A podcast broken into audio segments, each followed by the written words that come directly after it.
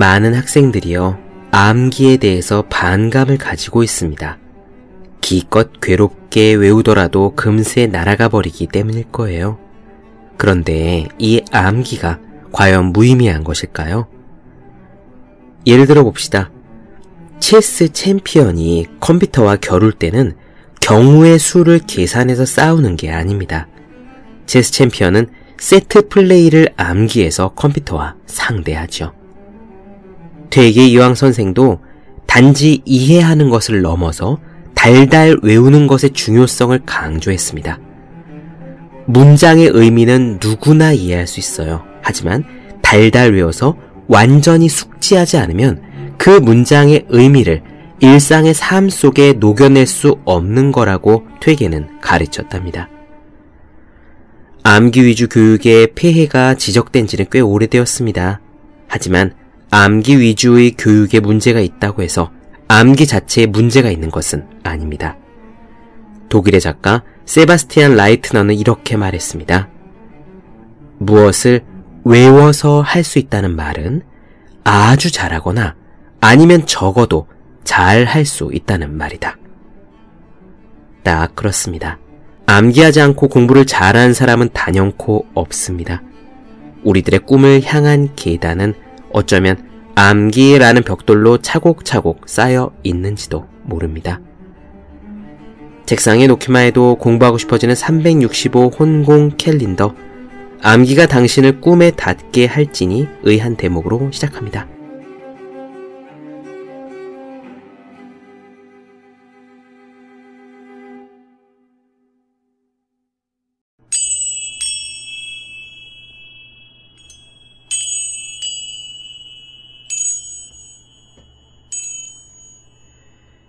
네, 안녕하세요. 본격 공부작업 팟캐스트 서울대는 어떻게 공부하는가 한지우입니다. 우리는 지금 빈센트 반 고흐 영혼의 편지 살펴보고 있습니다. 파리에서 1년 반을 머물던 고흐는 남프랑스의 아르이라는 곳으로 이동합니다. 이 아르에서의 시기가 고흐에게는 전성기와도 같았던 시절이죠. 1년 3개월을 아르에 머무는 동안 고흐는 무려 200점의 그림을 남깁니다. 전성기였다고는 해도 그건 사후의 평가고요. 당시에는 경제적인 고통은 계속되었습니다. 전혀 나아진 게 없었고 태호의 후원을 받아 살았죠. 그림이 팔리지 않았으니까요. 그런 형을 동생 태호는 어떻게 보았을지 궁금하시지 않습니까? 여기 동생 태호가 쓴 재미있는 편지가 있어서 짧게 읽어드립니다. 태호가 또 다른 동생인 윌에게 바로 지난 시간에 소개해드린 글을 쓰고 싶어하는 동생인데요.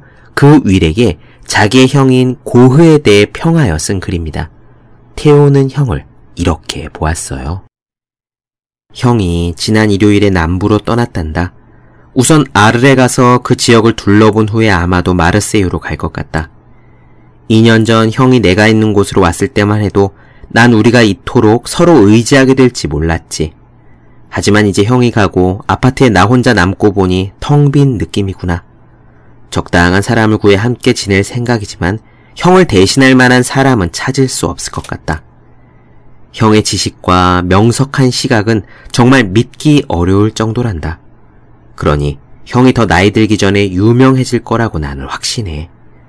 형 덕분에 나는 많은 화가들을 알게 되었지. 그들 역시 형에 대해 아주 좋게 생각한다. 형은 새로운 생각의 챔피언이거든. 게다가 형은 항상 남들을 위해 해줄 수 있는 무언가를 찾는 따뜻한 마음의 소유자란다. 형이 써주는 편지는 정말 재미있어.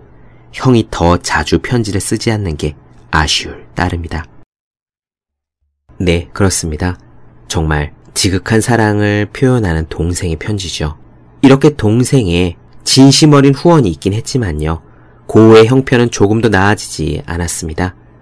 그래서 고우는 조금씩 절망하기도 해요. 신에게 불평을 늘어놓기도 하고요. 마치 우리가 열심히 살지만 시험에서 계속 떨어질 때, 취직이 계속 안 될 때 그런 것처럼 말입니다. 하지만 그럼에도 불구하고 고우는 달랐습니다. 자신이 가고 있는 방향이 맞다고 판단한 후에는 그 과정에서 결과가 나오지 않아 고통스럽고 괴로울지라도 그 고통의 크기만큼이 곧 자신이 위대한 예술가가 되는 길이라고 생각했던 거예요. 마치 우리가 시험 공부를 한다고 할 때 우리가 공부하는 그 방향이 맞다면 의자에 오래 앉아서 그때 느끼는 엉덩이의 통증의 크기만큼 우리의 실력이 더 나아지고 있는 거잖아요. 바로 그런 생각을 가지고 고우는 고통을 달갑게 받아들였습니다. 언젠가 이 팟캐스트에서도 나누어드렸던 앤서니 라빈스가 내 안에 잠든 거인을 깨워라에서 그랬듯이 고통스러운 것을 좋은 것과 연결시키는 능력이 고우에게는 있었던 겁니다. 어차피 공부를 하기 위해선 또 일을 하기 위해선 무언가에 성공하기 위해서는 고통스러울 수밖에 없습니다. 정말 쉽게 저절로 성공한다면 아 누구나 다 성공했겠죠. 따라서 그 고통을 달갑게 받아들이는 능력이 곧 성공에 가까워지는 능력이라고 볼 수 있습니다. 그럼 오늘의 이야기 시작하겠습니다.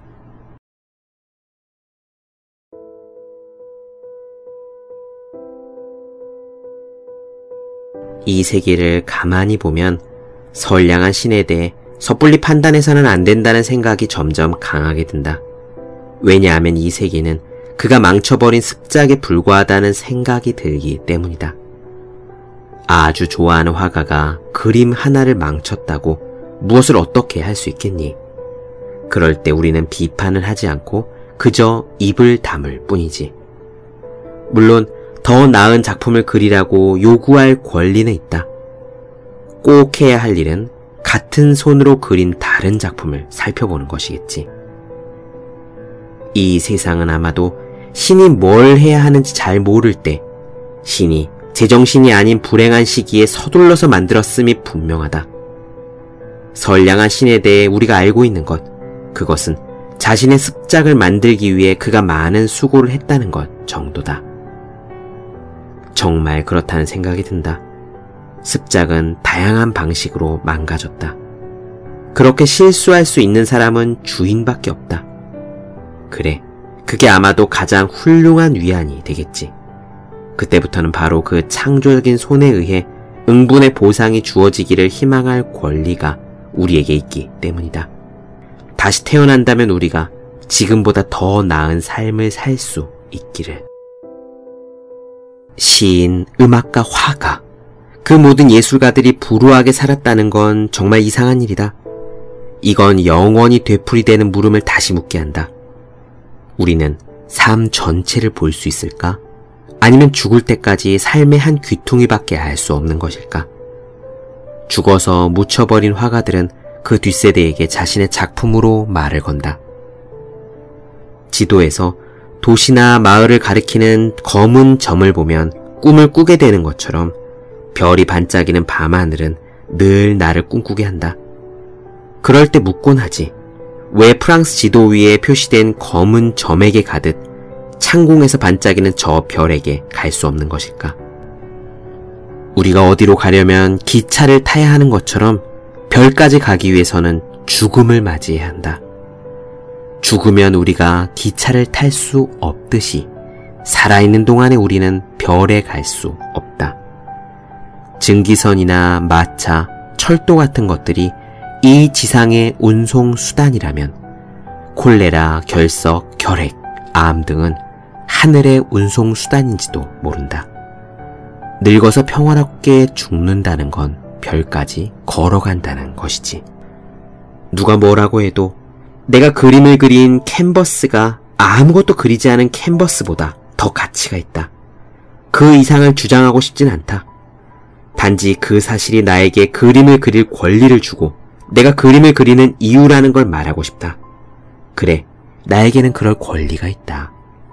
그림은 나에게 건강을 잃은 앙상한 몸뚱아리만 남겨주었고, 내 머리는 박애주의자로 살아가기 위해 아주 돌아버렸다.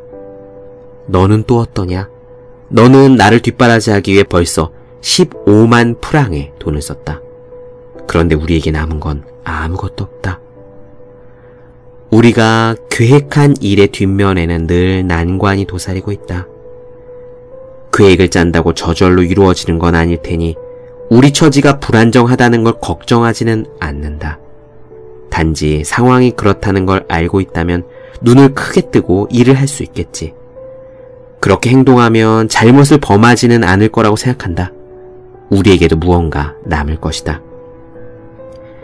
예전에는 내가 화가라는 생각을 지금처럼 분명하게 하진 않았다. 그런데 이제 나에게 그림은 사냥감을 쫓아다니는 미친 사람들에게 토끼 사냥이 의미하는 것과 같게 되었다. 집중력이 좀 더 나아졌고 손은 좀 더 확신에 차게 되었다. 그렇기에 더 좋은 그림이 나올 거라고 감히 너에게 말할 수 있다. 나에겐 그림밖에 없는 것이다. 우리가 점점 늙어가고 있다는 건 어쩔 수 없는 사실이다. 그 밖에 다른 것은 모두 상상이고 실제로 존재하지 않는다. 내가 그렇게 생각하는 이유는 정말로 행동을 취할 필요가 있다는 사실을 느끼기 때문이었다. 그 행동이란 더 열심히 그림을 그리는 게 아니라 더 진지하게 그리는 것을 의미한다. 생각해봐라. 우리가 살고 있는 이 시대는 진정으로 위대한 예술의 부흥기다. 구더기가 득식을 거리는 전통이 유지되면서 세상을 지배하지만 궁극적으로 볼 때 이제 전통은 무능하고 나태하다. 물론 아직까지 혁신적인 화가들은 여전히 외롭고 가난하고 미친 사람 취급을 받고 있다. 적어도 그들의 사회생활은 그렇다. 아마도 내가 더 많이 지치고 더 많이 아파할수록 우리가 말한 이 위대한 예술의 부흥기에 훨씬 창의적인 예술가가 될 수 있을 것이다. 의심의 여지가 없는 것이지만 예술을 창작하는 데 드는 것보다 적은 경비로 생명을 창조할 수 있으리란 생각을 하면 정말 우울해지지 않을 수 없다. 그래서 혼자서 중얼거리곤 한다. 그건 예술 자체의 문제가 아니라 내 잘못이라고. 그리고 마음의 평화와 믿음을 다시 얻을 수 있는 길은 오직 하나. 내가 그림을 더 잘 그리는 것 뿐이라고.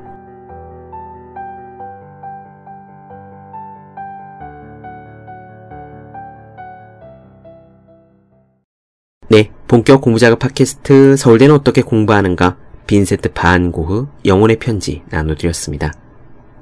더 많은 이야기가 궁금하신 분들, 질문사항 있으신 분들은 제 네이버 블로그 허생의 즐거운 편지, 다음 카카오 브런치 한재의 브런치, 인스타그램에서 해시태그 서울대는 어떻게 공부하는가, 또 유튜브에서 서울대는 어떻게 공부하는가 검색해 주시면 좋겠습니다. 또 혼자 공부하는 사람의 필수품 왜 이런 책이 지금까지 없었을까? 현재 알라딘 교훈고등 공부법 분야 1위, 그리고 예스24 리디북스 전자책 종합 1위를 달리고 있습니다. 학생, 수험생, 취준생, 직장인 등 공부하는 모든 분들을 위해 혼자 공부하는 방법을 설명한 혼자 하는 공부의 정석, 그리고 책상에 올려놓기만 해도 공부하고 싶어지는 1일 1 공부자극 캘린더, 365 혼공 캘린더를 주위에 공부하시는 분들께 선물해 주시면 좋겠습니다. 오늘 여기까지 할게요. 전 다음 시간에 뵙겠습니다. 여러분 모두 열심히 공부하십시오. 저도 열심히 하겠습니다.